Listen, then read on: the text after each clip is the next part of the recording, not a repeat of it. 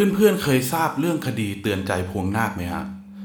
ที่เป็นคดีข่มขืนครั้งแรกในประเทศไทยฮะ ถ้ายังไม่เคยฟังฮะ เดี๋ยววันนี้ผมเล่าให้ฟังฮะ เหตุเกิดเมื่อปีพศ 2504 นะฮะ นางสาวเตือนใจพวงนาคฮะ เป็นนักศึกษาสาวของวิทยาลัยครูสวนสุนันทาฮะ หรือมหาวิทยาลัยราชภัฏสวนสุนันทาในปัจจุบันฮะ บ้านของเธออยู่ในซอยสุขุมวิทร้อยหนึ่งฮะและพ่อแม่ของเธอฮะก็เปิดร้านขายของอยู่ในซอยนั้นฮะซึ่งเป็นซอยที่ลึกและเปี่ยวมากฮะในเวลานั้น เพราะทั้งสองข้างทางเต็มไปด้วยต้นหญ้าปกคลุมฮะบ่อยครั้งฮะที่เธอมักจะถูกแซวจากบรรดาหนุ่มๆในซอยฮะจนกระทั่งวันหนึ่งขณะโดยสารรถเมล์กลับบ้านฮะ ธอได้ไปเหยียบเท้านักเรียนนายร้อยคนหนึ่งฮะ โดยบังเอิญ ซึ่งทำให้ทั้งสองคนนั้นสนิทกันมากขึ้นฮะนักเรียนนายร้อยหน้าตาดีคนนั้นนะมีชื่อว่านายวิรเดชฮะเธอมีเพื่อนสนิทอยู่อีก 4 คนนะฮะ คือ ดุยเบิ้ลหนิงและแป๋วฮะซึ่งทุกคนก็จะสนิทสนมกันมาก เพราะบ้านของพวกเธอนั้นฮะอยู่ในซอยเดียวกันหมดเลย หลังจากที่เธอได้รู้จักกับนักเรียนนายร้อยคนดังกล่าวฮะ ทั้งคู่ก็ได้ติดต่อกันเรื่อยมาฮะซึ่งต่อมาเธอก็ได้แนะนำให้เพื่อนๆทั้ง 4 คนรู้จักฮะ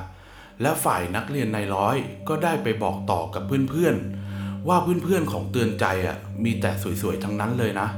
ทำให้เพื่อนๆทั้ง 4 คนของฝ่ายชายฮะเกิดสนใจขึ้นมา ทุกคนตกลงนัดเจอกันฮะและไปเที่ยวที่พัทยาฮะเลยทำให้ทั้งกลุ่มนี้สนิทสนมกันมากขึ้นฮะขากลับฮะ นักเรียนในร้อยได้ไปส่งเตือนใจและเพื่อนๆจนถึงบ้านครบทุกคนฮะแต่ขากลับของกลุ่มนักเรียนในร้อยฮะได้ไปมีเรื่องกับกลุ่มจิกโกภายในซอยฮะจนเกือบมีเรื่องชกต่อยกัน แต่ตอนนั้นก็ไม่มีใครได้รับบาดเจ็บฮะเพราะสาวๆได้ออกมาช่วยกันไว้ฮะจึงห้ามไว้ทันก่อนนะวันหนึ่งฮะนักเรียนนายร้อยได้ชักชวนเตือนใจและเพื่อนๆของเธอทั้ง 4 คนฮะ ไปร่วมงานเลี้ยงรุ่นที่โรงเรียนนายร้อยฮะ ซึ่งเธอก็ตกลงฮะ แต่พอถึงวันนั้นนักเรียนนายร้อยวีระเดชฮะกลับไม่ได้ไปตามนัด เพราะแม่ของเขาป่วยกระทันหันนะทำให้เตือนใจต้องอยู่ในงานเพียงลำพังฮะ ในขณะที่เพื่อนๆทั้ง 4 คนฮะอยู่กันคบคู่กับแฟนหนุ่มของเธอฮะซึ่งตอนนั้นฮะการสื่อสารที่ไม่รวดเร็วเช่นปัจจุบันฮะทำให้เตือนใจไม่รู้ว่าเหตุใด แฟนหนุ่มของเธอจึงไม่มาตามนัด เธอจึงไม่อยากรบกวนเพื่อนๆ และขอตัวกลับบ้านก่อนฮะ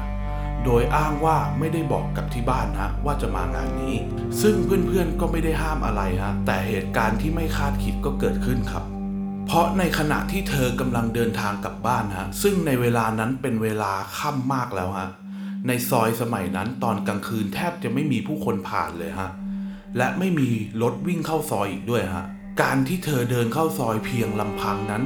จึงถือว่าเป็นเรื่องที่อันตรายมากครับแต่ด้วยความที่เป็นเส้นทางที่เธอใช้สัญจรเป็นประจำฮะ เธอจึงไม่ได้ระแวงอะไร แต่แล้วเหตุการณ์ร้ายก็เกิดขึ้นครับ ท่านผู้ฟัง เพราะเมื่อเธอเดินเข้าซอยเพียงลำพังนั้นฮะ เธอถูกกลุ่มวัยรุ่นกลุ่มหนึ่งฮะลุมข่มขืน แม้เธอจะพยายามต่อสู้ขัดขืนสุดชีวิตฮะ แต่เธอก็ไม่รอด เพราะท้ายที่สุดแล้ว เธอถูกข่มขืนฆ่าและชิงทรัพย์ฮะ ศพของเธอถูกทิ้งไว้ข้างทางในซอยของคืนนั้นฮะ ในขณะที่ไอ้พวกเดนมนุษย์ก็ต่างกันพาแยกย้ายหลบหนี พ่อแม่ของเธอเห็นว่ามืดค่ำขนาดนี้แล้ว ลูกสาวยังไม่กลับบ้าน เลยผิดสังเกตละจึงออกตามหาและได้พบกับศพของเธอ จากการตรวจสอบสภาพของศพนั้น ก็ได้พบว่าที่คอของเตือนใจมีร่องรอยของการโดนกัดนะโดยคนที่กัดนั้นฟันหน้าหักหนึ่งซี่ และซอกเล็บของเตือนใจมีหนังของคนร้ายติดอยู่เป็นจำนวนมากครับ หลังจากนั้นนะเจ้าหน้าที่ตำรวจผู้หมวดทนทน ซึ่งเป็นสายสืบพิเศษที่เข้ามาดูแลคดีนี้ จึงได้พุ่งเป้าไปที่คนร้ายที่มีฟันหักซี่หนึ่งก่อน และมีรอยข่วนอยู่บนร่างกาย และไปได้ตัวผู้ต้องสงสัยมาคนหนึ่งฮะท่านผู้ฟัง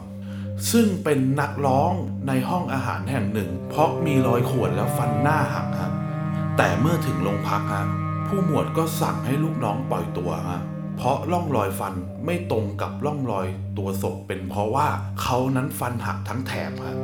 ผู้หมวดทนทนฮะและลูกน้องอีกสองคนฮะได้ลงพื้นที่และได้จับวัยรุ่นกลางซอยมาเค้นอย่างหนัก จนวัยรุ่นยอมรับว่ามีจิกโกคนหนึ่งฮะอยู่กลางซอย ที่มีฟันหน้าหักหนึ่งซี่ ที่เรียกกันว่าไอ้หลอฮะ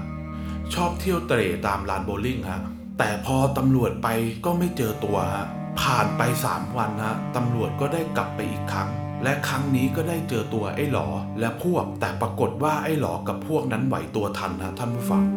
ได้หนีออกไปและจี้รถแท็กซี่คันหนึ่งไปด้วยฮะแต่สุดท้ายแล้วฮะท่านผู้ฟังก็ไม่รอดการถูกจับได้อยู่ดีฮะเมื่อถึงโรงพัก ไอ้หลอก็ได้ปฏิเสธอีกครั้งทั้งที่คราวนี้หลักฐานมัดตัว เต็มไปหมดฮะ ทั้งรอยนิ้วมือบนตั๋วจำนำฮะซึ่งเป็นสิ่งของเตือนใจ และรอยนิ้วมือบนข้าวของเครื่องใช้ที่เก็บได้ในที่เกิดเหตุฮะหมวดทนทนฮะทนไม่ไหวฮะกับการกวนประสาทของไอ้หลอ จึงทำการซ้อมไอ้หลอ และบอกว่าเพื่อนๆของมึงอะยอมรับสารภาพกันหมดแล้ว ในที่สุดฮะไอ้หลอก็ยอมรับสารภาพ คดีนี้ฮะท่านผู้ฟัง เป็นคดีข่มขืนแรกของประเทศไทย นับตั้งแต่วันนั้นจนถึงปัจจุบันนี้ฮะคดีข่มขืนก็มีเกิดขึ้นอยู่เรื่อยๆฮะเพราะว่ากฎหมายเดิมๆฮะเหมือนผู้มีส่วนร่วมในการออกกฎหมายฮะไม่กล้าเพิ่มโทษ ปกป้องคนผิดฮะเพราะกลัวเป็นตนเองหรือญาติพี่น้องตนเองก่อเหตุฮะรวมทั้งส่วนใหญ่เป็นเพศชายฮะยังไงตัวเองก็ไม่โดน และไม่เข้าใจความรู้สึกของเหยื่อและญาติพี่น้องที่โดนเลยฮะบางครั้งฮะตำรวจสืบหา อย่างยากลำบาก พอถึงชั้นศาลนะก็ได้รับการลดหย่อนโทษ ลดแล้วลดอีกฮะทั้งที่การกระทำทั้งโหดร้าย แถมยังฆ่าเขาทิ้งอีกพ้นโทษกลับไปก็ก่อคดีใหม่ฮะเรียกได้ว่าเป็นการส่งเสริมให้ก่อคดีขึ้นแบบนี้ ไม่ย้ำเกรงโทษแต่อย่างใดเลยฮะฝันดีราตรีสวัสดิ์ฮะ